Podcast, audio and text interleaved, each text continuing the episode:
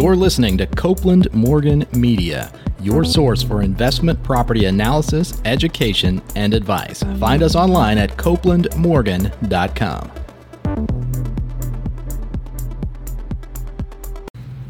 Hey guys, it's Jeff Copeland with Copeland Morgan. I'm here with your question or quick tip of the week. And uh, this week's question comes from Dimitri in San Francisco, California. So yeah, my question is, you know, when I started analyzing Tampa, it was like a year ago.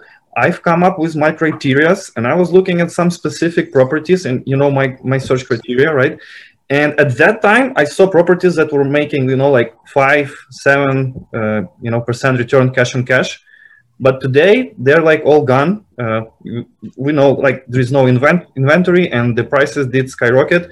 And my question is, uh, I still want to, you know, invest in Tampa, but I don't want to buy just to buy, just to have something. I still want to have my cash on cash return. Uh, maybe that's something I need to adjust my search criteria. Maybe I'm looking at the wrong properties.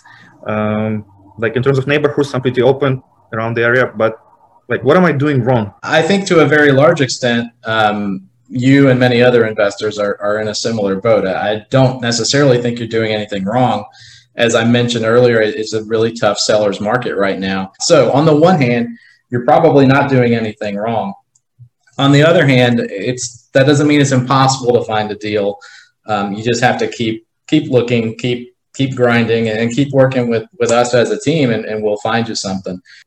I do think the, the the target metrics are getting somewhat harder to hit. You know, we used to all look for the the one percent rule on in terms of rent to purchase price years ago they were even talking about the 2% rule you know and and what i mean by that is if a, if a house is $100000 you want it to rent for at least $1000 a month. That's a very short quick litmus test to figure out if this is going to pencil out and make sense as a rental property. Um, and so if it doesn't hit the 1% rule then you have to you know you either discard it or you take a really you know harder closer look at the numbers before moving forward um, I will tell you the 1% rule is getting harder and harder. And we may have to start talking about the 0.75% rule if, if this continues.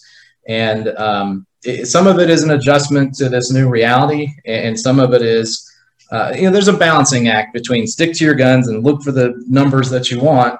But in some cases, that may mean never buying anything, and there's a downside risk to that as well. Um, and then on the other hand, you can maybe adjust some of those metrics that you're targeting and uh, you know end up with some properties that that are still cash flow positive but are also appreciating at a substantial clip and, and a couple years down the road.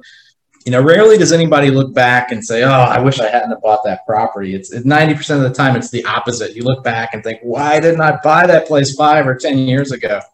And uh, and i think to a large extent a lot of us will be still be doing that um, a few years from now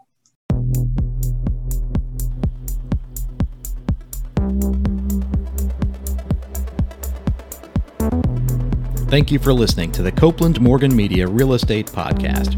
As you can imagine, producing this great educational content takes a lot of effort and commitment on our part. We only ask one thing in return. Please subscribe to our podcast using your favorite podcast app or by visiting copelandmorgan.com slash podcast. And remember, there's no greater compliment than referring us to a friend or colleague. Until next time, I'm Jeff Copeland.